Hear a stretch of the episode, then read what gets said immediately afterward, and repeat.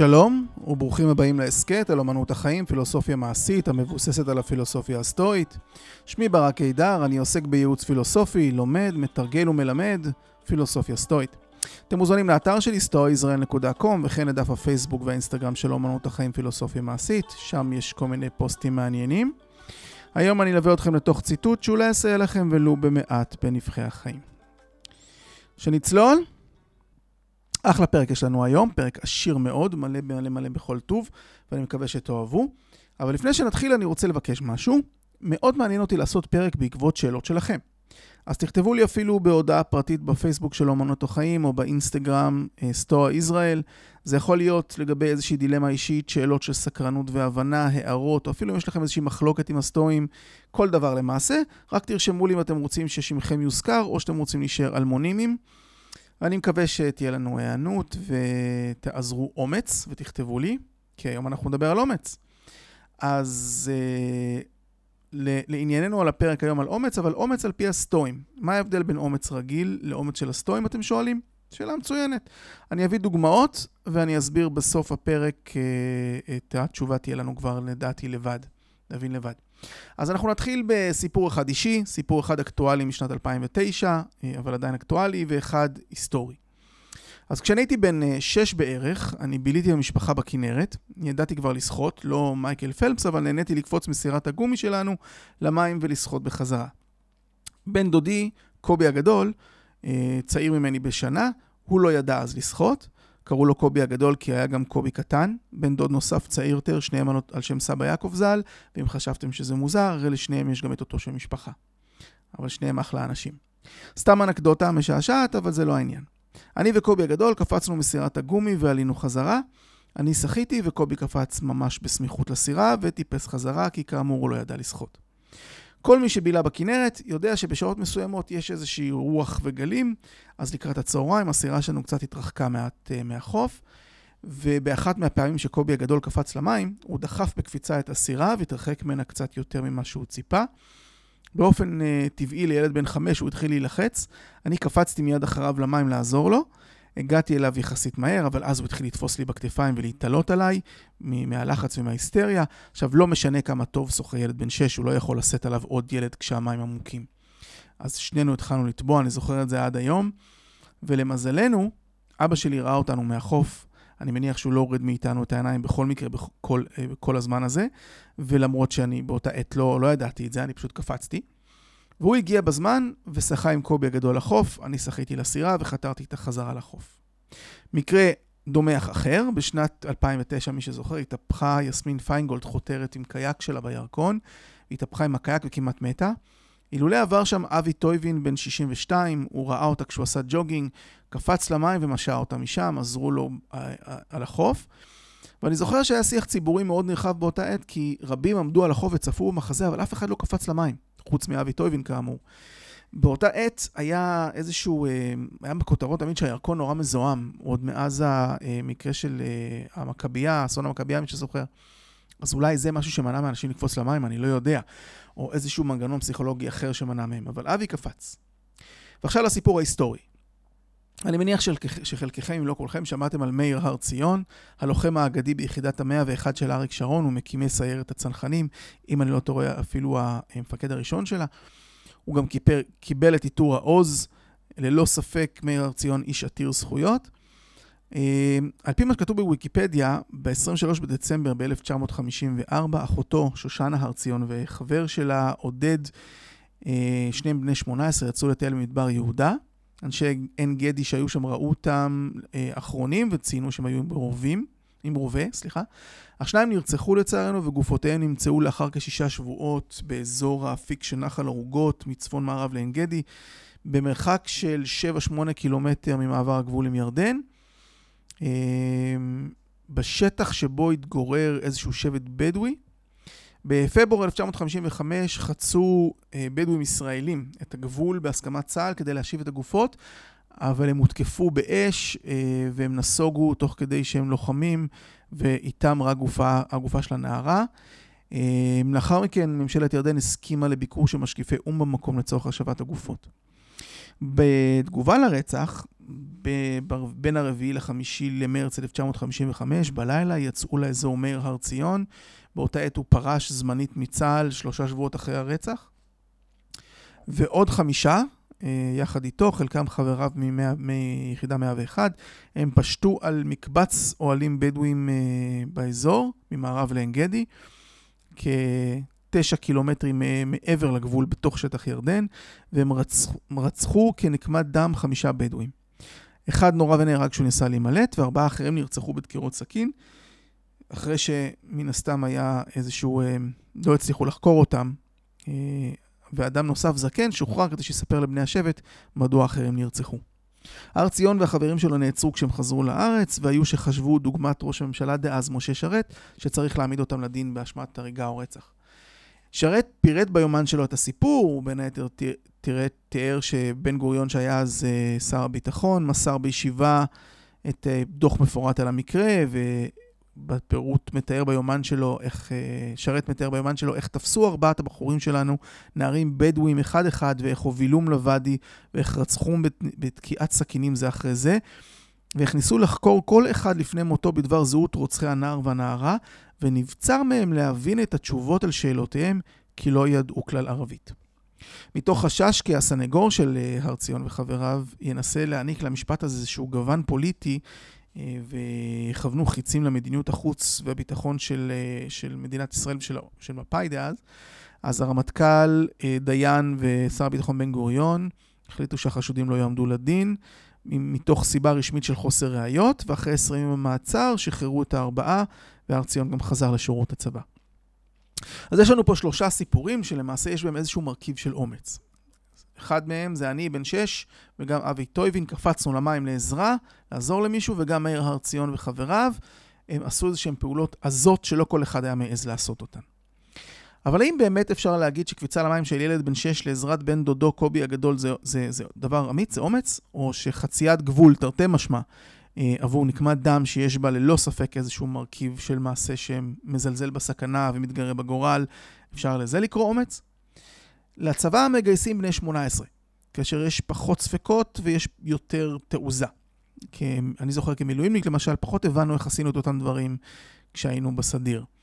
אמ, לידה גם את צריכה אומץ, לפחות לדעתי.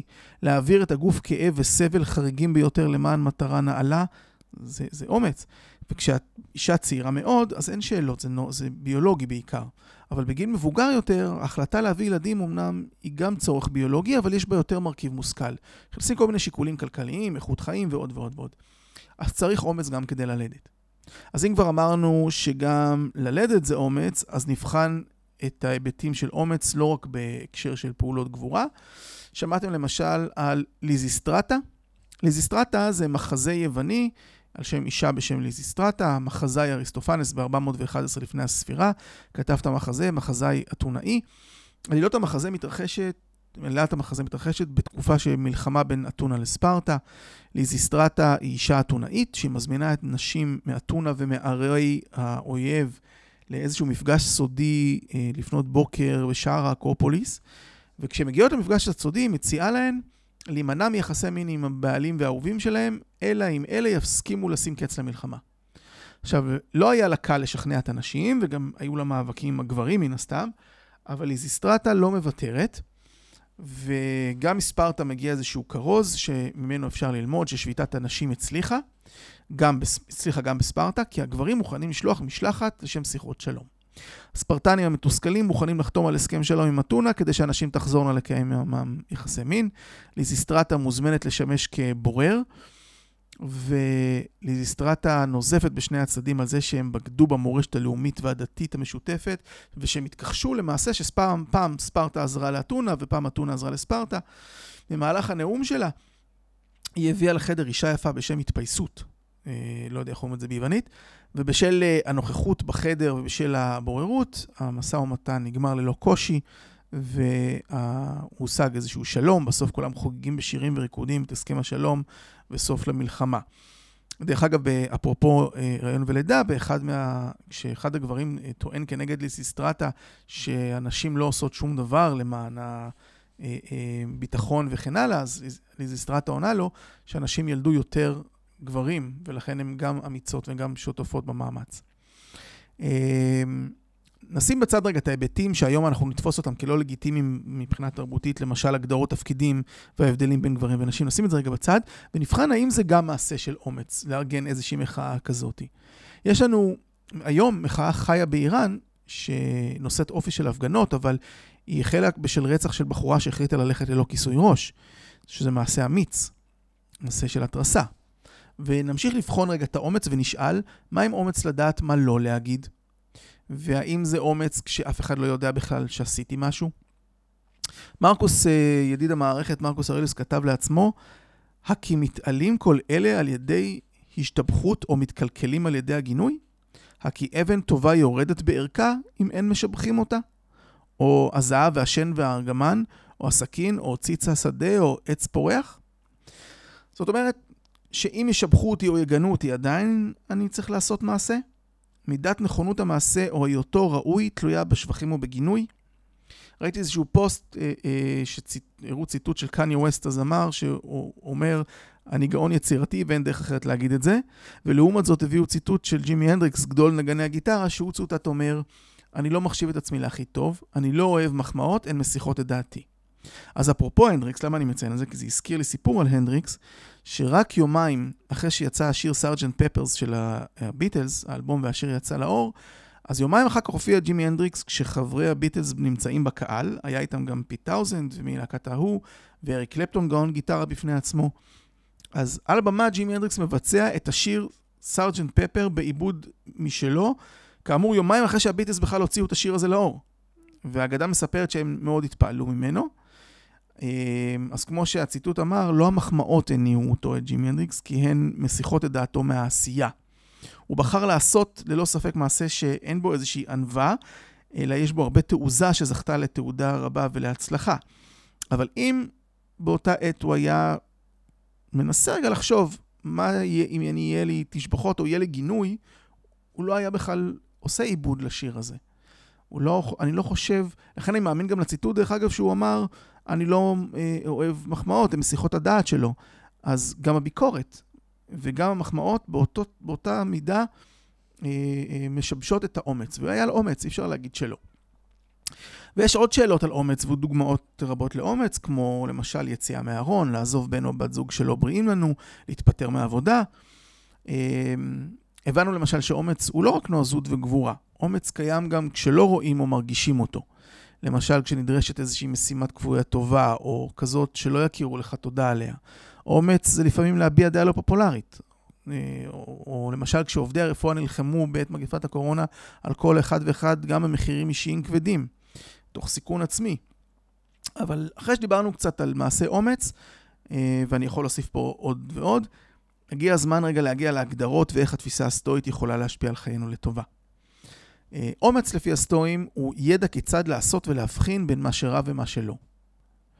זה גם המדע של מה שצריך אה, ומה אסור לסבול. זה כולל, מה, זה אומר, מה כולל בתוכו האומץ? הוא כולל סיבולת, ביטחון עצמי, אהבה לעמל, והוא מביא גם לעמידות ולמרץ, לעשייה.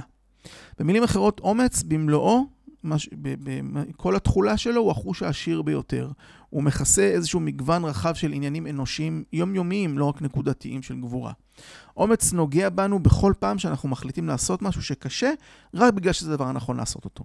זה מדרבן אותנו לעזור לאחרים כשאנחנו יכולים לבחור לסרב, או שאנחנו יכולים פשוט להשתתק מפחד. וזה מלמד אותנו מתי אנחנו צריכים לדבר ומתי אנחנו צריכים להיות בשקט. הזכרתי בעבר את קטו ברומא העתיקה, אז יש אמירה שמיוחסת לו שאני מאוד אוהב, שאומרת, אני אתחיל לדבר כשיהיה לי מה לומר אה, שלא עדיף שלא, יג... שלא ייאמר. זאת אומרת, אני אתחיל לדבר כשאני בטוח שעד, שעדיף שאני כן אגיד את זה, ולא עדיף שאני לא אגיד את זה. וכמו שאמרתי קודם, אומץ הוא המדע של מה שצריך ומה אסור לסבול. כך כתב פיר הדו בספר שלו, The Inner Citadel, אני הזכרתי את זה בעבר, את הספר המופתי הזה. זאת אומרת שאומץ הוא ידיעה באלה דברים אנחנו צריכים לבחור וממה אנחנו צריכים להימנע. בסנקה, בספר, בספר שלו, מכתבים ללוקיליוס, בכל מיני מכתבים שהוא כתב, יש לא מעט התייחסויות לאומץ. אני לקחתי פה כמה נקודות קטנות שעוזרות לנו אה, להבין את זה. כותב ככה סנקה במכתב 85, הם לא היו תוהים מה מתאים לאדם אמיץ, אילו ידעו מה זה אומץ. זו לא חוצפה נמהרת ולא חיפוץ ריגושים ולא אהבה לסכנה. יותר נכון, זה ידע כיצד להבחין בין מה שרע ומה שלא. עכשיו, כשהוא אומר, סנקה, שאנשים לא היו תוהים מה מתאים לאדם אמיץ אילו הם ידעו מה זה אומץ, זה בגלל שאומץ זה עניין של עשייה, זה פעולה, זה לא רק ידע. ובמכתב 113 הוא אומר, מה זה אומץ? זהו הביצור הבלתי חדיר לחולשת האדם.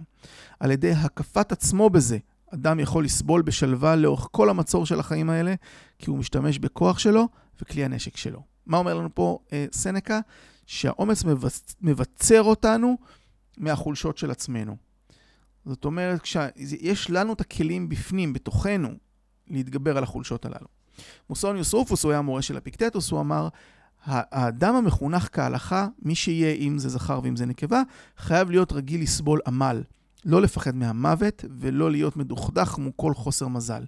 על ידי עשיית הדברים האלה, אדם יהפוך לאמיץ. זאת אומרת שמוסוניוס רופוס פה נותן לנו איזה שהם כלים איך להפוך להיות אנשים אמיצים. הוא מדבר על לא לפחד מהמוות, הוא מדבר על לא להיות מדוכדך או, או מתוסכלים מתהפוכות גורל, והוא, והוא מדבר על עשייה. ועוד הוא אמר, אה, מוסוניוס רופוס, זה לא להיות חסר פחד, אה, חסר פחד ונועז, אלה הם תוצרים של אומץ. באיזה עוד דרך יכול, יכולים להפוך לתכונותיו של מישהו בצורה יעילה יותר, מאשר אם הוא יהפוך למשוכנע שמוות וכאב זה, הם לא דברים רעים. כי מוות וכאב הם דברים שמשבשים את הדעת והם מפחידים את אלה שהם השתכנעו שהם דברים רעים. הפילוסופיה לבדה מלמדת שהם לא רעות. זאת אומרת שאומץ אנחנו מגדירים בפשטות כיכולת לפעול, לממש את הכישורים שלנו למרות הפחד. להיות חסר פחד ונועז זה תוצר של אומץ. ולאומץ יש, יש למעשה שני מאפיינים. האומץ, אה, בהגדרה נרחבת, זו לא רק תכונה שמתבטאת בקרב או במעשה גבורה יוצא דופן, אלא תכונה שבאה לידי ביטוי בהקשרים רבים, התמודדות עם מחלה, התגברות על עוני, התמד... התמודדות עם עונג, אה, בדיוק כמו שמתמודדים עם כאב. וההיבט השני הוא אומץ כביטוי של ידע, של הבחנה בין טוב לרע. כתוצאה משני המאפיינים הללו, מובן שאומץ בתפיסה הסטואית הוא לא ספציפי רק בהקשר אחד, או קשור לאיזשהו מגדר, אף על פי שיש אה, היבטי אומץ שמתבטאים מגדרית, כמו שתיארתי קודם. אז ההגדרה הסטואית היא, היא אחדות והדדיות בכל מה שקשור למידות הטובות. זאת אומרת, אמ, שבאופן כללי האומץ אצל הסטואים הוא ביטוי של הבנה אתית של ידע. כל ארבעת המידות הטובות, חוכמה, מתינות, גבורה וצדק, הם נתפסים כחלקים של הבנה אחת של האתיקה, וגם הדדיים ותלויים זה בזה. זאת אומרת שהערך שלהם הוא באחדות שלהם. הם לא נפרדים, אין, אי אפשר אחד בלי האחרים. ובהבנתם ופעולה לפי, אה, לפי המידות הטובות ביחד, ולא כל אחד לחוד, באיזשהו מקרה או, נקוד, אה, או איזושהי נקודה זמנית, אה, אי אפשר להיות רק צודק בלי חוכמה, או בעל עוז בלי איזושהי מתינות וחוכמה וצדק.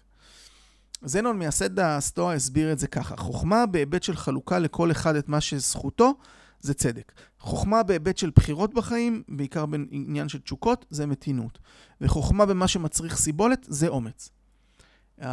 ראש האסכולה השלישית של הסטואה, אה, קריסיפוס, הוא, הוא הסביר שמרכיבי החוכמה הם בראשונה שיקול של מה נכון ומה יש לעשות. שנית, שיקול של מה ניתן ושייך לאחרים זה צדק. ושלישית, אילו בחירות יש לעשות, זה מתינות. ומה שאנחנו צריכים לשאת על עצמנו זה אומץ. אומץ. ויש לזה השלכות מן הסתם. ההשלכות הן שאף אחד לא יכול להיות אמיץ, אלא אם הוא או היא מבינים באמת מה טוב ומה רע. מה נכון ומה ראוי ומה לא. זה חוכמה. וכתוצאה מהשיקול הזה, מובחן מה באמת ראוי לשאת אותו בכאב או, או אה, שווה את האתגר ואת הקשיים. ואלא אם מבינים מה באמת שייך לזולת, דהיינו צדק, ולמה עלינו לעשות את הקשיים עבור הזולת. צריך לדעת למה אני נאבק עבור מישהו אחר אה, ועושה את הפעולה. זה לא סתם לעשות פעולה, למשל, או, או אה, ואלא אם באמת אנחנו מפעילים שיקול דעת טוב בתשוקות הבחירות שלנו, זה מתינות. אז המשמעות היא שאומץ הוא לא אינסטינקט או תעוזה רק. אה, אבל אני אומר, אפשר, אפשר אה, לפעול באומץ באופן מיידי, ולכאורה ליציאה לפעולה במנגנון של fight or, fight, or, flight. באופן אה, לא שקול, נניח בסיטואציות שדורשות את זה, כמו קפיצה למים להציל אדם טובע. כשאבי טויבין קפץ להציל את יסמין פיינגולד, הוא היה הרבה יותר שקול וחכם ממני כשאני קפצתי להציל את קובי הגדול כשהייתי בן שש. כי אם אבא שלי לא היה רואה אותנו, שנינו היינו טובעים. סביר שהמעשה שלי עזר במידת מה באותה עת, אה, אה, אני בטוח, אבל אה, הוא, אני מאמין שהוא גם עזר לי לאמץ איזושהי תכונת אופי של עשיית מעשה ולא לכפור, אני מקווה בכל אופן. אבל אין ספק שאבי טויבן היה ביותר חכם מה שאני הייתי. בעיניי, שיקול הדעת של מאיר הר ציון היה לקוי, וגם מי שתמך בו בביצוע פעולות נקם. מרקוס אורליוס כתב לעצמו שהדרך היותר טובה אה, לנקום באויב היא שלא להיות דומה לו. והמתרגם אהרון קמינקה אהב להביא גם את המקורות, ואהב לתת גם הקבלות למקורות יהודיים. והוא גם ציין שגם uh, פלוטרחוס ציטט את יוגנס, לא משנה, uh, לא ניכנס לזה. וכשהוא ענה על השאלה איך לנקום באויב, התשובה הייתה על ידי להיות טוב, בעצמו טוב וישר. קמינקה, כמו שאמרתי, אהב להביא את ההקבלות במקורות היהודים, וגם הוא הביא מתוך מבחר הפנינים, מי שרוצה להינקה מאויבו, יוסיף מעלה יתרה בעצמו. האומץ במקרה הזה הוא גם להתגבר על רגש מוטעה, רגש שלא מושכל, כמו נקמה. באותה עת, אה, אפרופו אה, נקמה, אה, באותה עת שחזרו מאיר הר ציון וחבריו, ראש הממשלה שרת התייחס לאירוע ביומן שלו והוא כתב שזה תקרית מהסוג החמור ביותר, מכיוון שהוא התרחש רק כמה ימים לאחר איזושהי פעולה בעזה. והוא חשש כי מעשה זה עלול לשמש הוכחה ניצחת, כי אצלנו הוחלט לעבור להתקפת דמים כוללת. זאת אומרת, שרת חשש שמעשה כזה יכול להידרדר אותנו למלחמה. שרת חשב כי אם לא יתקיים משפט פלילי נגד הנוקמים, לא אה, ננקה בעיני דעת הקהל, וגם לא נהיה זכאים לדרוש ממדינות השכנות כי הם יענישו רוצחים. משה שרת ביטא ביומן שלו את הפחד הזה ממצב של היפוך נורמטיבי בעם, מה, ייתפס כנורמלי ומה לא. והוא כותב כך, תהיתי על מהותו וגורלו של עם זה, המסוגל לעדינות נפש כה דקה, לאהבה עמוקה כזו של הבריות, ועם זה הוא מוציא מתוכו שורות טובי הנוער שלו, בחורים המסוגלים לרצוח נפש בדעה צלולה ובדם קר על ידי תקיעת סכינים בגופותיהם של בדואים צעירים חסרי מגן. איזו משתי הנשמות המתרוצצות בין דפי התנ"ך תנצח את יריבתה בקרב העם הזה. וכפי שראינו, למעשה היו השלכות פוליטיות. שרת פחד שזה עלול להידרדר. אה, ולכן זה לא היה מוס, מעשה מושכל. עכשיו נחזור לסטואים. כאמור, האומץ הוא נגזרת של חוכמה. אז כשמגדירים אומץ, לוקחים בחשבון שהוא מכיל אה, סיבולת, ביטחון עצמי, רוחב לב, אהבה לעמל. ואני אסביר, הכוונה היא שסיבולת היא ידע שעומד מאחורי בחירות נכונות. מה אני אה, בוחר אה, לסבול אה, ומה לא, אם נכון לעשות את זה. ביטחון הוא ידע שבזכותו אנחנו יודעים שלא ניפגע משום דבר. אה, רוחב לב הוא ידע שמחזיק אדם שנותן מעבר למה שהוא צריך לתת, מעבר למה שנדרש. גדלות רוח זה ידע שמאפשר לך או לך להתעלות מעבר לאתגרים אנושיים שגרתיים. זה משהו שאתה יודע שיש לך אתגר ושווה לך בכל זאת לעשות מאמץ להתגבר עליו. עזות לב או לב חזק זה ידע שמאפשר לאופי להיות בלתי מנוצח. ואהבת עמל, כמו שאמרתי, זה ידע שמביא אדם להשיג את המטרה שלו בעמל. זה לא להירתע מעבודה קשה, זה להניע את עצמך לפעולה. ולעניין אהבת העמל, מרקוס אורליוס גם כתב לעצמו בפתיחת הספר החמישי, ואני מאוד אוהב את הציטוט הזה, ואסביר למה. אם שחר, כאשר תתעורר אך בעצלתיים, אמץ לך מחשבה זו. קם אני למלאכתו של אדם. מדוע אפוא אתרגז אם יוצא אני לעשות את מה שבעבורו נולדתי, ולמענו הביאוני אל היקום. או שמא נוצרתי כדי שאשכב מכוסה במצעים ואחמם את עצמי. אך דבר זה נעים יותר. כלום נולדת על מנת ליהנות, רק להרגיש ולא לפעול? האינך רואה את הצמחים, עופות השמיים, הנמלים, העכבישים והדבורים, כיצד יבצעו מלאכתם שלהם, וכי בדרכיהם השונות יתרמו יחדיו לסדרו של היקום? והנה אתה, אינך רוצה למלא משימות בני אנוש. אינך נחפז לבצע את המתאים לטבעך. אז שימו לב שגם מרקוס אורליוס, וזו הסיבה שאני אוהב את הצידוד הזה כל כך, קיסר כל יכול נוזף בעצמו ואומר לעצמו לקום בבוקר, למרות שזה קשה, והוא היה צריך להכריח את עצמו לקום. אז למי שיש לו, דרך אגב, בני נוער בבית שמתקשים לקום בבור, בבוקר, תנסו לצטט להם את הקטע הזה, אני מבטיח לכם שזה לא יעזור. אבל תצטטו את זה לעצמכם ותעזרו אומץ בכל פעם שיש משימה שאתם יודעים, שאתם צריכים לעשות, אבל לא בא לכם. לבני הנוער זה לא יעזור, כי הם, הם צריכים להחליט בעצמם שהם עושים את זה. אז גם אם אתם לא מסכימים עם מרקוס, דרך אגב, שנולדנו לעמל, שיש לנו תפקיד מוגדר ויש לנו חובה בתיקון העולם ויש לנו חלק בסדר של היקום, גם אם אתם לא מסכימים לזה, אתם חייבים להסכים שזה ביטוי של אומץ לדעת מה התפקיד שלך ולהתגבר גם על עצמך כחלק מהקשיים והאתגרים לעמידה בחובות שלך ויישום המטרות שלך, כי לקחת אחריות זה אומץ. עניין נוסף, אה, אכן רוב הדוגמאות לאומץ כרוכות בהתגברות על פחד. אומץ הוא סוג של ידע, כמו שאמרנו, אבל ידע הוא לא רק רציונלי או אינטלקטואלי, הוא כמו בציטוט מסנקה, הוא מתאפיין באישיות שלנו באופן מודע, הוא מעצב את הרגשות שלנו והתשוקות שלנו. האדם האמיץ לא מפחד ואין לו תשוקות לא נשלטות. דהיינו, אין לו רגשות לא מושכלים. כי הרגשות הללו הלא מושכלים, הפחדים הללו, מניחים מראש שמוות וכאב הם דברים רעים. בעוד שהסטואים, אה, רק על עוול ואתיקה לקויה הם רואים כדבר רע. אז כשמאיר הר ציון מתגרה במוות, הוא מימש רק חלק אחד קטן של האומץ. הוא התגבר על פחד, אבל מה אם יתגבר על, רשת, לא- על רגש לא מושכל כמו נקמה? בתכליות הטוב והרע, הספר שכתב קיקרו, שמציג עמדה של כמה אסכולות פילוסופיות באותה עת, בין היתר הסטואים, אז הוא מצטט לגבי הסטואים שמי שמפחד, הוא כתב לגבי הסטואים שמי שמפחד מהמוות, אפשר להכחיש בכל דרך שהיא שלעולם לא יקום איש בעל רוח איתנה. נועזת ונעלה שאנו מכנים איש אמיץ, אם לא נקבע שהכאב אינו בבחינת רע. וכי כשם שמי שתופס את המוות כרע, אינו יכול שלא לפחד ממנו. כך אין מי שיזלזל במה שהוא מגדיר כרע או יתעלם ממנו. לאחר שקבענו כך והדבר מתקבל על דעת הכל, נפנה להנחה האחרת או המשנית לפיה בעל הרוח הנעלה והאמיצה בז לכל תהפוכות הגורל של האדם ומחשיב אותן בפחות משווה פרוטה. מאחר ואלו פני הדברים, נובע מזה שאין רע שאינו מושחת, ואיש זה שהוא משכמו ומעלה ובעל רוח נשגבה ואומץ אמיתי, שענייני אנוש כולם פחותים בעיניו, איש זה, חוזר אני ואומר, שאנו רוצים לעצב את עצמנו בדמותו, ואנו תרים ומחפשים אחריו, חייב לפתוח בעצמו. בימי חייו שחלפו הוא בוטח בעצמו, וגם באלה שעתידו לחיותם. ודעה טובה יש לו על עצמו, והוא סבור של כל רע לא יהיה עונה לחכם. ומכאן אפשר להבין את אותו הדבר עצמו, שהטוב הוא מוסרי בלבד, וכך שזהו פירושם של חיי עושר, לחיות במוסריות. הווה אומר, לחיות על פי המידה הטובה. זאת אומרת שאומץ, כמו שאר המידות הטובות, הוא סגולה להתאמן עליה כלהגיע לסוג של אידיאל.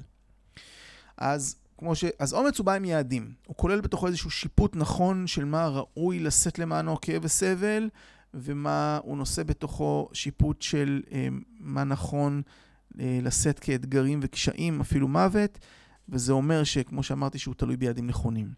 קיקרו כתב ספר מופתי אחר, שבעיניי, אני חושב שהוא היה אחד הספרים הראשונים שתורגמו בכלל, ב, אה, ש, שהודפסו בדפוס גוטנברג אה, מאות שנים אחרי ש... יותר מאלפי שנים אחרי שהוא נכתב, ספר בשם על החובות. יש פה ציטוט נפלא שכותב, נפש אמיצה ונעלה מצטיינת במיוחד בשתי תכונות. שאחת מהן היא הזלזול בנסיבות חיצוניות מתוך האמונה שאין דבר הראוי לכך שאדם יתאווה לו או יבקש להשיגו, אלא אם הוא מוסרי ונאות, וכן שאל לו להיכנע לאיש או להיפעלויות הנפש או לתהפוכות הגורל. התכונה השנייה היא זו, שכאשר רוחך הוצבה כפי שתיארתי קודם, יהיה עליך לעשות מעשים גדולים, אך גם מועילים ביותר וקשים ביותר. מייגעים ומלאי סכנות, הן לעצם חייך, והן לדברים רבים המתייחסים לחייך. הספר זה היה לחובות קיקרו כתב לבן שלו. הוא כתב את כל הספר ברוח הסטואה, למרות שהבן שלו בדיוק באותה עת למד באסכולה של uh, uh, הפריפטטית של, הסטו, של, ה, של האריסטו. ו... והחלק החשוב והיפה פה, שבעיניי שהוא רושם שאל לאדם להיכנע לאף אחד, גם לא לעצמו, להיפעלויות הנפש, לתשוקות שלו עצמו, או לתהפוכות הגורל. וזה אומץ. לסיכום, לעתים אומץ נראה כמו סגולה שצריך לאמץ אותה ברגעים מסוימים, כמו סכנה או אסון כלשהו, אבל האמת היא שאנחנו צריכים אומץ על בסיס, אה, צריכים אומץ על בסיס יומיומי, כדי לעזור לנו לעשות בחירות טובות ונכונות. וצריכים לשאול את עצמנו אם אנחנו פועלים מתוך אזורי נוחות בלבד, או כמו איזשהו חלק מהעדר בעיוורון, בלי לחשוב, או שאנחנו עומדים בתוקף על מה שאנחנו חושבים שנכון. האם יש לנו את הסגולה לסבול איזושהי חוויה קשה או תובענית שזה הדבר הנכון לעשות אותו? אלה ההחלטות uh, שמסתרעות בכל תחום בחיים, עבודה, מערכות יחסים, uh, מקומות שאנחנו מבלים בהם. כשאנחנו לא מפחדים מקושי, אנחנו יכולים להעז לעשות בחירות כאלה, ללכת עם הערכים שלנו, בלי קשר להשלכות הפיזיות או החברתיות. אז אני בטוח שאתם כבר יודעים לבד לענות על השאלה ששאלתי בהתחלה, מה ההבדל בין אומץ, כפי שכולנו מבינים אותו, לבין האומץ של הסטואים. אמ, ומה, כיוון שתמיד הסטואים יש בהם, מכיל הרבה יותר דברים, סתם מה שמבינים אה, מובן באופן טבעי. אז עד כאן להפעם. תודה לכם שהאזנתם, אנחנו נשתמע בפרק הבא אם ירצה הגורל. היו בטוב